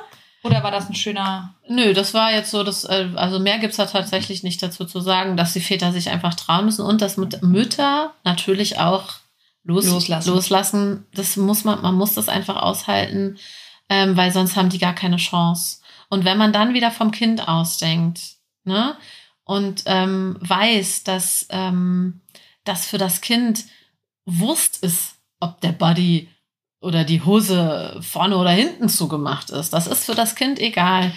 Wie diese Situation passiert ist, das ist ja eher das Entscheidende. Und ja. Eine Frage dazu. Ich weiß noch, da habt ihr uns besucht. Da war Lilly, keine Ahnung, wie alt war die? Drei, vier Monate? Du weißt, welche Situation ich meine. oder? ja, ja. Deswegen bin ich auch nur drauf gekommen. Sommerabend. Mhm. Wir saßen im Garten und ich habe mich so gefreut, dass ihr da wart und ich war so, ich will jetzt einfach mal keine Einschlafbegleitung machen. Mhm. Hendrik, du kriegst das hin. Wir saßen im Garten, dann ist Frieda, glaube ich, irgendwann reingegangen und kam wieder und meinte, oh, Hendrik ist, glaube ich, richtig gestresst, weil Mhm. Lilly einfach nur am Weinen ist. Mhm. Ist es denn da dann so, dass, weil er da ist, reicht das eigentlich schon, Mhm. auch wenn sie weint, weil Mhm. das auch da kein, kein, gut, da, da ist Bindung ja sowieso noch nicht da, wenn du sagst, es geht ab dem sechsten Monat los, aber auch wenn sie weint, ist das nicht das Problem, weil da ist ja jemand. Sie liegt ja nicht alleine im Zimmer und äh, heult vor sich hin. Würde sie wahrscheinlich auch nicht lange Mhm. machen, weil dann irgendwann der Shutdown kommt. Mhm. Aber er ist da, das heißt, auch da ist alles in Ordnung und das müssen wir Mamas einfach mal aushalten. Warum Lilly damals geweint hat mit drei Monaten ist, weil es äh, diese, dieser Bindungsaufbau passiert in verschiedenen Stadien. Und ähm, ab dem zweiten, dritten Lebensmonat äh, ähm, entwickelt sich, also entwickelt sich die, ähm, die Bindung insofern, dass die Kinder eine Präferenz haben, aufbauen für die Personen, die sich vorher am meisten gezeigt haben. Und da du ja zu dem Zeitpunkt die meiste Zeit mit dem Kind verbracht hast und es auch sehr gut gemacht hast, denkt die Ja. Lilly, hey, die riecht ganz anders und die hat, also die, die, die da so anders gerochen hat, die war bisher immer sehr zuverlässig. Mal schauen, wie das mit dem ist. Ich will eigentlich lieber die, die so anders riecht. Der riecht anders, der ist irgendwie auch okay, den kenne ich, aber ich will lieber die andere. Das ist der Grund, warum sie da geweint hat. Was sie aber gelernt hat, ist, ah, okay, der ist eigentlich auch ganz cool. Der riecht anders, der hat eine andere Stimme und fühlt sich anders an, aber der hat mich rumgeschuckelt, ne, der hat lieb mit mir gesprochen, der hat feinfühlig mit mir gesprochen, der war die ganze Zeit da und so lernen die, das ist ja ein Prozess. Ja. Ne, und so lernen die das. Und natürlich weint die, weil die will lieber die Mama. Das ist klar, weil sie das da positive Erfahrungen gemacht hat. Aber wie du schon gesagt hast, ihre Bedürfnisse werden erfüllt und sie lernt sozusagen in dieser Situation, aha, auch der ist zuverlässig, auch auf den kann ich mich verlassen, auch der wird feinfühlig mit mir umgehen. Und heute ist es ja gar kein Thema mehr. Ne? Klar gibt's heute auch noch, oh, lieber die Heute Mama, lieber der Papa. Ich, heute darf ich sie nicht mehr ins Bett. So, irgendwann kippt es, das gibt's auch häufig, ne, dass das dann kippt. Aber heute ist das, ist diese Präferenz, hat nichts mehr mit der Bindung zu tun, sondern die hat was mit, keine Ahnung, bei Papa darf ich nochmal Paw Patrol hören oder irgendwie so. Ja, Mhm. also da, da spielen ja ganz andere Dinge eine Papa darf Rolle. ich knibbeln, bei Mama nicht. So, genau. Und ähm, das, das ist es. Aber ähm, man kann dann getrost sagen, Papa, du machst das hier zu Ende, weil das Bedürfnis ist ja erfüllt. Das Bindungsverhalten wird beantwortet, adäquat und dann ist alles gut. Hm. Da muss man, da muss man dann ein bisschen durch, sage ich mal. Aber wenn man dann eben anfängt, beziehungsweise, ich habe vorhin gesehen, du hast äh, als Frage gehabt, was stört die Bindung? Mhm. Und das wäre tatsächlich was, was den Bindungsaufbau stören würde. Wenn du dann reingehst und sagst, ah komm, ich mach das jetzt. Klar kann man das ab und zu machen, wenn dann zwei Stunden vergangen sind und es hat an dem Tag einfach nicht geklappt, dann macht man das. Aber wenn man das tendenziell immer macht, dann stört man den Bindungsaufbau auch tatsächlich, weil es ähm, ja, weil es verhindert, dass sich dann der Vater des Kindes als verlässliche Bezugsperson zeigen kann. Und dann haben die eben nicht die Chance miteinander, die sie hätten, wenn du das aushältst. Mhm. Und ähm, Väter sind ja, wenn man jetzt an die, an die ähm, Evolution, so heißt es, ähm, anknüpft, sind ja grundlegend erstmal gar nicht dafür gemacht worden, sich um die Kinder zu kümmern. Deswegen fällt es Müttern, glaube ich, auch heute noch so schwer, weil das scheinbar, ne, wenn man weiß, dass selbst heute noch die Mütter diese Frequenz anders hören, ähm, äh, muss man da ein bisschen, sage ich mal, gegen, in dem Punkt mal gegen die Biologie arbeiten ne, wenn man das Weinen hört, sich selber immer wieder zu sagen, alles gut, das ist bei seinem Vater oder was auch immer für eine gute Bezugsperson. Ähm, Bindungsaufbau ist ein Prozess, das ist nicht von jetzt auf morgen und ich gebe diesem Prozess damit eine Chance. Hm. Und liegt das dann vielleicht auch daran, dass Männer, oder nein, ich kann nicht über alle Männer sprechen, aber Hendrik zum Beispiel mhm. wesentlich ähm, ja, war, überfordert war der mhm. eigentlich. Der war überforderter als ich. Und wenn Männer dafür nicht ausgelegt sind? Es kann sein, dass es einen biologischen Aspekt hat. Weil ich kann mir, also mhm. ich kann mir nicht vorstellen, dass Henrik der einzige Mann ist, der teilweise überfordert war mit so einem kleinen Baby. Nee, das glaube ich auch nicht. Das, äh, nee, das habe ich auch selbst anders erlebt. Ähm, ich glaube, es ist, ähm, also ich, ich habe mir darüber auch noch nie Gedanken gemacht. Ich habe, beziehungsweise ich habe für mich bis dato eher den äh, gesellschaftlichen und den ähm, Sozialisationsaspekt in den Vordergrund gestellt, dass ich gesagt habe, okay, Männer werden ja nicht darauf erzogen, sich um die Kinder zu kümmern. Das ist ja auch ein sehr neues Phänomen, dass Eltern, äh, Väter Elternzeit nehmen und dass Väter mit Kinderwagen durch die Gegend laufen und so weiter, dass Väter also diese Bezugspersonenrolle einnehmen. Ähm, aber letztlich kann ich mir auch vorstellen, dass natürlich der biologische Kontext das auch nochmal erschwert. Mhm. Ne?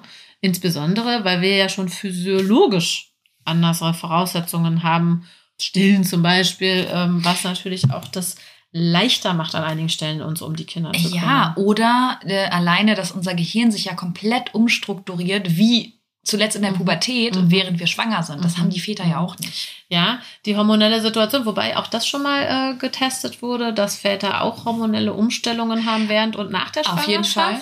Aber nicht aber so stark. Nicht in dem Umfang mhm. natürlich, klar. Und ähm, alles, was dein Körper macht in Schwangerschaft und den ersten Monaten, ist ja dafür geschaffen zu sein, sich um so ein Lebewesen zu kümmern. Das ist ja naturgemäß bei den Männern nicht so. Ich glaube, es ist eine tatsächlich eine, eine, eine schwierige Kombination aus beidem, die des Vätern und auch den Müttern entsprechend schwer macht, dass die Mütter schwerer loslassen können, ähm, weil sie auch von der Gesellschaft in diese Mutterrolle gedrängt werden. So ist es ja nach wie vor und Väter, weil sie eben noch nicht in diese Rolle gedrängt werden und ich glaube, weil es einfach andere biologische Voraussetzungen sind. Dann wäre es ja mal spannend, dieses Interview nochmal in 10, 20 Jahren zu führen. Ja. Machen wir. Machen wir. Da bin ich echt gespannt, was da vätertechnisch sich verändert hat. Bestimmt viel. Bestimmt viel. Und ich muss mal schauen, ob da evolutionsmäßig auch was passiert ist. Weil so ein paar Sachen passieren ja evolutionsbedingt ob sich da auch was verändert. Mach das mal und dann machen wir noch ein Interview. dann machen wir noch ein Interview, was mit Biologie und Elternschaft zu tun hat. Obwohl das ja Bindung ist ja was Biologisches. Und das ist ja interessant, dass, ähm, dass äh, bei der Bindung ja niemals von irgendeiner bestimmten Personengruppe gesprochen wird. Es geht ja wirklich nur um die Charakteristik dieser Bezugsperson, um ihr Verhalten. Aber ob das ein Mann, eine Frau oder äh, sogar andere Kinder sein können, äh, spielt überhaupt keine Rolle. Gar nicht. Das finde ich ganz ähm, spannend. Der hat das natürlich als Psychologe nicht aus einer biologischen Sicht betrachtet. Jetzt müssen wir mal nachher mal gucken, was die Bindung und die Biologie, das möchte ich wissen. Machen wir. Auch wie das mit den Hormonen dann ist. Ob Männer das dann auch ausschütten oder welche oder Ja, tun sie, aber da weiß ich auch nicht äh, so 100 pro was wie. Keine Ahnung. Das ist äh, anderes Thema. wie. Aber spannend. Ja. Okay. Okay, dann jetzt aber Oh gibt's Gott. noch irgendwas. Oder darf ich meine letzte Jetzt Frage stellen? deine letzte Frage stellen, über die ich mir immer noch keine Gedanken gemacht habe, aber jetzt muss ich ja ran. Jetzt musste. Also, Also, Nicole, stell dir vor, ja. alle Schwangeren auf dieser Welt und frisch gebackenen Eltern, sage ich mal, die Deutsch verstehen, Mhm. können dich hören. Mhm. Was möchtest du ihnen gerne mitgeben? Zum Thema Bindung, generell, total egal. Mir fällt es so witzig, äh, ich sage immer, ich habe keine Antwort, aber vielleicht muss ich da mein Bauchgefühl mehr zu. äh, Ich möchte Ihnen Zuversicht zurufen.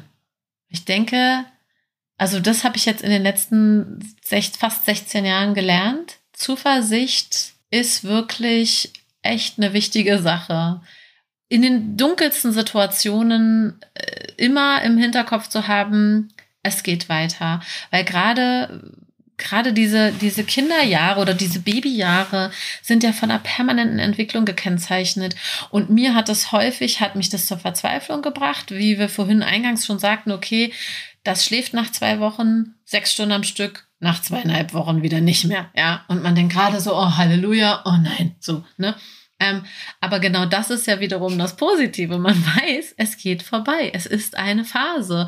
Und egal, ich habe eine Ein Freundin. Spruch, den wahrscheinlich kein Elternteil mehr hören kann. Es ist nur eine Phase. Es, aber das ist so Ja, ein ist so. wichtiger Spruch. Ja. Und damit einhergeht halt diese Zuversicht zu sagen, wir werden diese Phase hinter uns lassen. Es äh, wird passieren, ja. Vollendete Zukunft kann man ja wirklich nicht oft im Leben benutzen, aber da auf jeden Fall und wirklich zuversichtlich zu bleiben, dass man durch diese Phase geht. Und wenn man durch diese Phase gegangen ist und ist unzufrieden mit sich, da kann man sich ja wieder hinsetzen und sagen, woran hat es gelegen? Was machen wir vielleicht in der nächsten Phase be äh, besser, anders? Wie bereiten wir uns darauf vor? Ja, wir gucken noch mal in ein schlaues Buch. Äh, was steht denn als nächstes an? Neurobiologisch, keine Ahnung. Das und das passiert jetzt. Was mache ich am besten? Okay, äh, ne, wir sprechen mal durch vorher. Wir gehen mit Zuversicht dran, dass wir es schaffen werden und dass wir es immer besser schaffen werden. Das ist so, ich, also das jetzt so im Nachhinein hätte ich mir das viel öfter mal selber sagen müssen. Sei zuversichtlich, das wird schon werden. Und immer wieder auch und auch immer dran denken, auch die Kinder sind neu auf dieser Welt. Die wissen einfach nicht, wie es geht. Das hat mich total äh, entlastet. Das sind so die zwei Sachen. Es ist eine Phase und man wird sie meistern. Und Kinder wissen selber nicht, wie es Und Kinder wissen selber nicht, wie es geht. Ja. Bis sie zwölf sind. Dann wissen sie, wie es geht. Und sagen es dir den ganzen Tag. Ja, da bin ich echt froh, dass es bei mir noch dauert mit der Pubertät mit meinen Kindern. Aber auch da, es ist nur eine Phase. Es ist nur eine Phase. Und da hat man ja dann auch wirklich schon sehr viel gelernt. Und äh, Lernt aber trotzdem nicht aus. auf gar keinen Fall. Und ich glaube, wenn man Mama wird, dann kann man sich darauf gefasst machen, dass man immer wieder dazu lernt. Es Ja. hört nicht Nee. auf.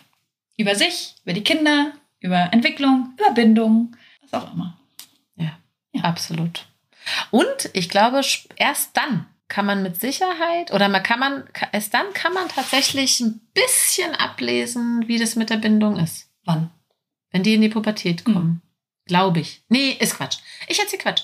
Ich glaube, nee, ich glaube gerade, also um jetzt nochmal diese, diese, ich sag mal, diese anstrengenden oder diese dunklen Phasen oder sowas, auch da, die, die, Vorteile von diesen Phasen sind ja, dass man da gut ablesen kann, ähm, wie habe ich mich bisher eigentlich gemacht. Ne, wenn, wenn also meine Töchter nach Hause kommen und mit mir über ihre Probleme reden zum Beispiel, dann denke ich, ah, Alles richtig Häkchen, gemacht. alles richtig gemacht. Ne? Die reden mit mir darüber, die lügen mich an, die schreien mich an, die klauen mir Geld. Das klingt Nicole, die sind ja alle schwanger, die das hören. Oder Oh Gott. Mamas von kleinen Kindern. Äh, okay. ähm, was machen denn so kleine Kinder? Was machen deine Kinder? Dunkle Phasen gibt es nicht. Nein, es gibt ja, nein, aber jetzt mal bei deinen Kindern. Ne? Ja, die trauen sich, Nein zu sagen. So fängt es ja. eigentlich an. Und das machen ja nur Kinder, die wissen, ich kann hier auch Nein sagen. Und da, finde ich, ist es wieder ein Thema, dass ich an mir arbeite, weil es ist ja super, dass sie Nein sagen. Ich kann mich jetzt mega darüber aufregen, dass sie das nicht das machen, was ich will, aber eigentlich will ich ja genau das. Dass sie ihre Stimme erheben, Mhm. dass sie für sich Mhm. da sind. Mhm. Und da immer wieder in die Ja. Reflexion zu gehen und zu Ah, gucken, voll. okay, was Mhm. passiert hier gerade und Mhm. was will ich eigentlich? Ja, ja. Und da auch wieder lange Sicht, kurze Sicht. Ja, und ich finde das, was, also ja, und in dem Zusammenhang finde ich es auch wichtig, auch da nicht mit, nicht davon auszugehen, dass man das in der Situation sich da reflektieren kann. Also das ist ja schon die hohe Kunst, sondern dass man diese Situation mitnimmt Übrigens, und hint, sagt, hint, das lernen die Leute, die bei mir im ah, Einzelcoaching guck dir das sind. an. Ist ja Weil Ding. genau darum geht's. Ja, weil es ist mir auch aufgefallen. Ich hatte dann irgendwann mal die Phase, dass ich dachte, ich will jetzt, dass ich in der und der Situation so und so reagiere. Dann war die Situation, ich habe nicht so reagiert, ich habe es aber Und nicht du hast geschafft. dich abgewertet danach. Ja, und ich habe es nicht geschafft, mich anders zu verhalten. Und dann habe ich gedacht, okay, ich kann mich jetzt ewig darüber ärgern, dass ich in der Situation nicht schaffe. Das äh, funktioniert aber nicht. Ich muss also diese Situation jetzt mal mitnehmen und mich abends mal hinsetzen und überlegen, was war denn da eigentlich los?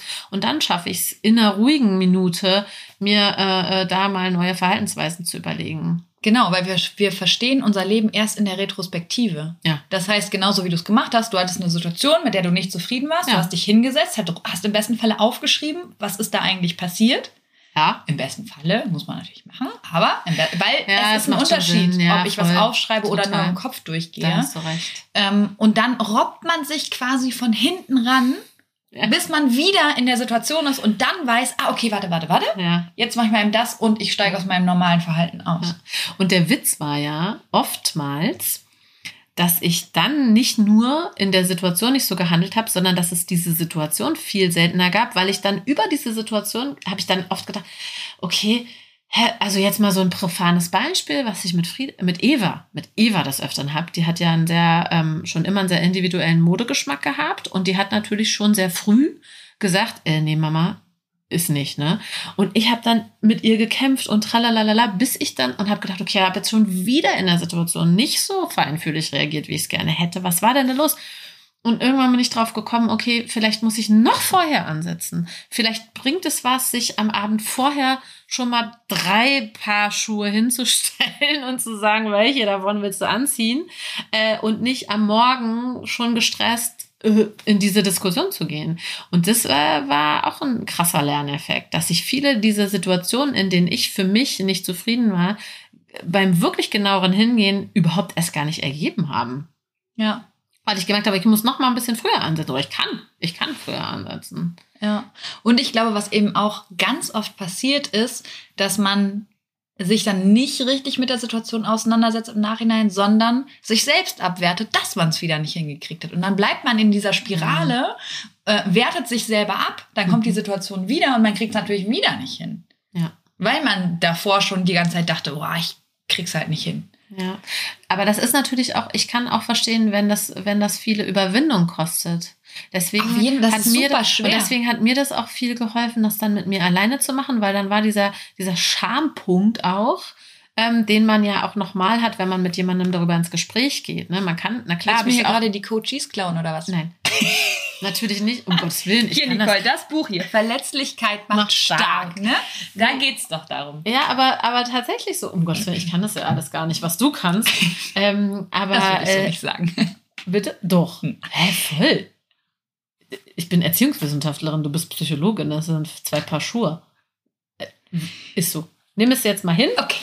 und äh, jetzt weiß ich gar nicht mehr, was ich sagen wollte. Scham, nicht Ja. zu anderen zu gehen. Genau, deswegen ist es häufig äh, mir leichter gefallen, das dann wirklich mit mir selber auszumachen. Klar kann es auch vorteilhaft sein, nochmal mit dem, mit dem, mit wem auch immer da ins Gespräch zu gehen, aber dann scheut man sich ja häufig davor, wirklich die Wurzel oder wirklich auch mit sich ins Gericht zu gehen oder wie auch immer man das nennen möchte, ähm, weil äh, man ja dann nochmal diesen Schampunkt hat, dass man sich da ja äh, falsch verhalten hat, in Anführungszeichen. Total. Aber wenn man sich für sich selbst hinsetzt, dann ist mir das auch für mich peinlich. Ja, aber auch nochmal ganz anders, als wenn jemand anderes dabei ist. Ja, ja, äh, verstehe ich total.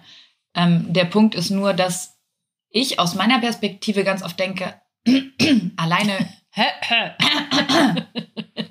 Frau Ähm, Bayer. Man braucht halt oft dieses psychologische Wissen vor allem. Oder mhm. wie du zum Beispiel auch, du weißt, okay, deine Bindung zu deinen Eltern war jetzt nicht so mhm. super. Das hast du rausgekriegt durch dein Studium. Das heißt, du hattest Fachwissen und hast dich dann noch belesen. Mhm. Wenn du das Wissen nicht hast, kannst du dich, kannst du es auch nicht ändern. Nee. Ich glaube, das ist genau das Gleiche bei genau solchen Themen, die mhm. vor allem oft schambehaftet sind, dass man sich nicht traut, richtig hinzuschauen. Mhm. Und wenn dann das psychologische Wissen fehlt, mhm. kann man das auch nicht wirklich so gut oder schnell aufarbeiten. Das auf jeden Fall. Und deswegen finde ich, und, und parallel dazu finde ich es auch wirklich wichtig, ähm, insbesondere jetzt mit den äh, sozialen und äh, generellen Medien, ne, der Vorteil ist, das hatten wir auch schon besprochen, die Tage, man kann sich über alles informieren, aber man wird natürlich auch total distracted und jeder kann auch was dazu sagen. Deswegen finde ich es immer wichtig, entweder wirklich sich direkt professionelle Hilfe zu holen und sagen, ich gehe zum Beispiel zu Frau Bayer, äh, und macht da das Coaching, weil das ist eine Fachperson, die sich genau damit auskennt. Klar lieferst du nochmal rechts und links Infos und sagst, hier, liest doch mal nochmal das Buch, schau doch nochmal da rein oder äh, liest dir den Blog von dem und dem durch. Aber dabei sollte man es dann auch belassen. Ja. Und nicht nochmal ähm, 20 andere Sachen zu dem Thema lesen. Und da finde ich, merkt man auch wieder das, was wir auch am Anfang gesagt haben, dieses fremde Situation Test. Ja. Da denken plötzlich alle, das hat was mit der Bindung zu meinem Kind zu tun. Mhm. Ist ja auch durch keine Ahnung, Mundpropaganda oder durch, durch einen Blog oder mehrere mhm. Blogs, wo die Leute das nicht wirklich verstanden haben, äh, in die breite Masse getragen worden. Mhm. Und das ist ja auch das Gefährliche, dass Total. wenn man sich ständig irgendwo irgendwelche ähm, Infos holt und nicht guckt, ja, wer hat das denn jetzt eigentlich mhm. gesagt? Mhm. Und ich glaube, das machen die meisten Leute nicht, was mhm. kognitiv so anstrengend ist, nochmal mhm. zu prüfen, wer ist die Quelle wirklich, was war das für eine Studie, gibt es überhaupt eine Studie? Ja, und, das darf man ja auch nicht vergessen, natürlich ist es total gut, dass viele Menschen heute mit dem pädagogischen Wissen in Berührung kommen. Besonders für die Kinder ist es was Gutes. Man darf aber auch nicht vergessen, dass das ja wissenschaftlicher Forschung bedarf, um da überhaupt hinzukommen. Und wenn das jeder Laie könnte und verstehen würde, dann könnte es ja auch jeder machen. Aber so ist es ja nicht. Man muss es ja studiert haben. Das ist ja so. Beziehungsweise nicht umsonst haben sich ja zum Beispiel die Zugangsvoraussetzungen für eine Erzieherausbildung so verändert, weil einfach festgestellt wurde, das, was ein Erzieher und eine Erzieherin heute leisten muss und wissen können muss, Dafür braucht es eine gewisse Vorbildung und auch einen gewissen Intellekt. Das ist einfach so. Ja, und was früher ein Hauptschüler konnte, das kann er heute nicht mehr. Nicht, weil Hauptschüler heute dümmer sind als vor 20 Jahren, sondern weil die Pädagogik sich einfach so entwickelt hat, die Forschung, die Wissenschaft, ähm, dass das heute nicht jeder umsetzen kann. Und eben, wie du schon sagtest, diese Mythen dann entstehen, wenn nicht Fachpersonen Dinge weitertragen. Ja, und Mythen gibt es ja en masse zum Thema Schwangerschaft, ja. Mama sein. Und das ist wirklich teilweise gefährlich, weil dadurch so viel Druck entsteht. Absolut. Und ich hoffe, dass wir mit dieser Folge, ja. zumindest was das Thema Bindung angeht, mhm. ein bisschen den Licht Druck raus, ja, und Druck, raus. Druck rausgenommen ja, haben. Druck rausgenommen haben, auf jeden Fall. Handlungsfähig gemacht haben, hoffentlich. Und äh, ja, wirklich die Informationen so aufbereitet haben, dass, das, äh, dass man das mitnehmen kann und auch versteht. Also letztendlich, ich habe mitgenommen, eigentlich brauche ich nur drei Sachen. Ja. Ich muss prompt sein, feinfühlig und zuverlässig. zuverlässig. Genau. Das sind die drei Sachen. Mehr braucht man, mehr braucht es nicht. Das, ist natürlich auch nicht wenig, aber es ist auch nicht zu viel. Und es ist umsetzbar. Auf jeden Fall. Man kann sich noch ein bisschen anlesen, was genau noch alles zu feinfühlig gehört und so weiter, aber ähm, ja, da reicht auch, was man langläufig unter Feinfühligkeit versteht. Nicole. Jill. Vielen lieben Dank. Sehr gerne. Für deine Expertise, deine sehr Zeit. Es hat mir sehr viel Spaß gemacht. Ebenso. Und ich werde nochmal auf dich zukommen. Oh, ist das jetzt eine Drohung? Nein, Vielen es, war, Dank, es hat sehr viel Spaß gemacht. Fand ich auch. Tschüss. Danke, dass du dir diese Folge angehört hast und dir Zeit nimmst, in dich selbst zu investieren, um besser mit Stress und deinen Sorgen und Ängsten umzugehen. Wenn dir der Podcast gefällt und hilft, dann bewerte ihn gerne oder schreib sogar eine kurze Rezension. Damit würdest du meine Arbeit wertschätzen und mir gleichzeitig eine sehr große Freude machen. Abonnier den Podcast auch sehr gerne, damit du immer auf dem neuesten Stand bist und jede Folge mitbekommst. Und wenn du eine Freundin hast, die aktuell schwanger oder sogar schon Mama ist, dann erzähl ihr gerne von diesem Podcast und empfehle ihn weiter. Du hast den Kugelzeit Coaching Podcast aus bestimmten Gründen gesucht und gefunden und deine Freundin wird ganz ähnliche Themen haben wie du und ich denke auch ihr wird dieser Podcast genauso helfen können wie dir. Und wenn du noch tiefer gehen und eine spürbare Veränderung bei dir wahrnehmen möchtest, dann komm gerne in ein 1 zu 1 Coaching exklusiv mit mir an deiner Seite. Wenn du magst, begleite ich dich gerne zwei Monate intensiv und weich dir wirklich nicht von der Seite in dieser Zeit, bis du neue und für dich passende Denkgewohnheiten etabliert hast, die es dir ermöglichen, gelassen und voller Leichtigkeit auf alles reagieren zu können, was dich vor dem Coaching noch gestresst hätte. Wenn du lieber alleine und trotzdem angeleitet an deinem Mindset arbeiten möchtest, dann schau dir gerne mal meine Online-Kurse unter kugelzeitcoaching.de an oder falls du gerne liest, kann ich dir mein erstes Buch Kugelrund und glücklich sehr ans Herz legen. Ansonsten kannst du auch gerne bei Instagram unter kugelzeit.coaching vorbeischauen und wenn du schon bei Instagram bist, schreib mir doch gerne, wie dir die aktuelle Folge gefallen hat. Was nimmst du für dich mit und wenn du weitere Themen hast, die hier im Podcast besprochen werden sollen, dann melde dich auch sehr gerne, damit ich weiß, was dich wirklich interessiert. Wenn du magst, hören wir uns nächste Woche wieder. Bis dahin auf ein schönes Bauchgefühl. Ich glaube an dich und du solltest es auch tun. Deine Jill.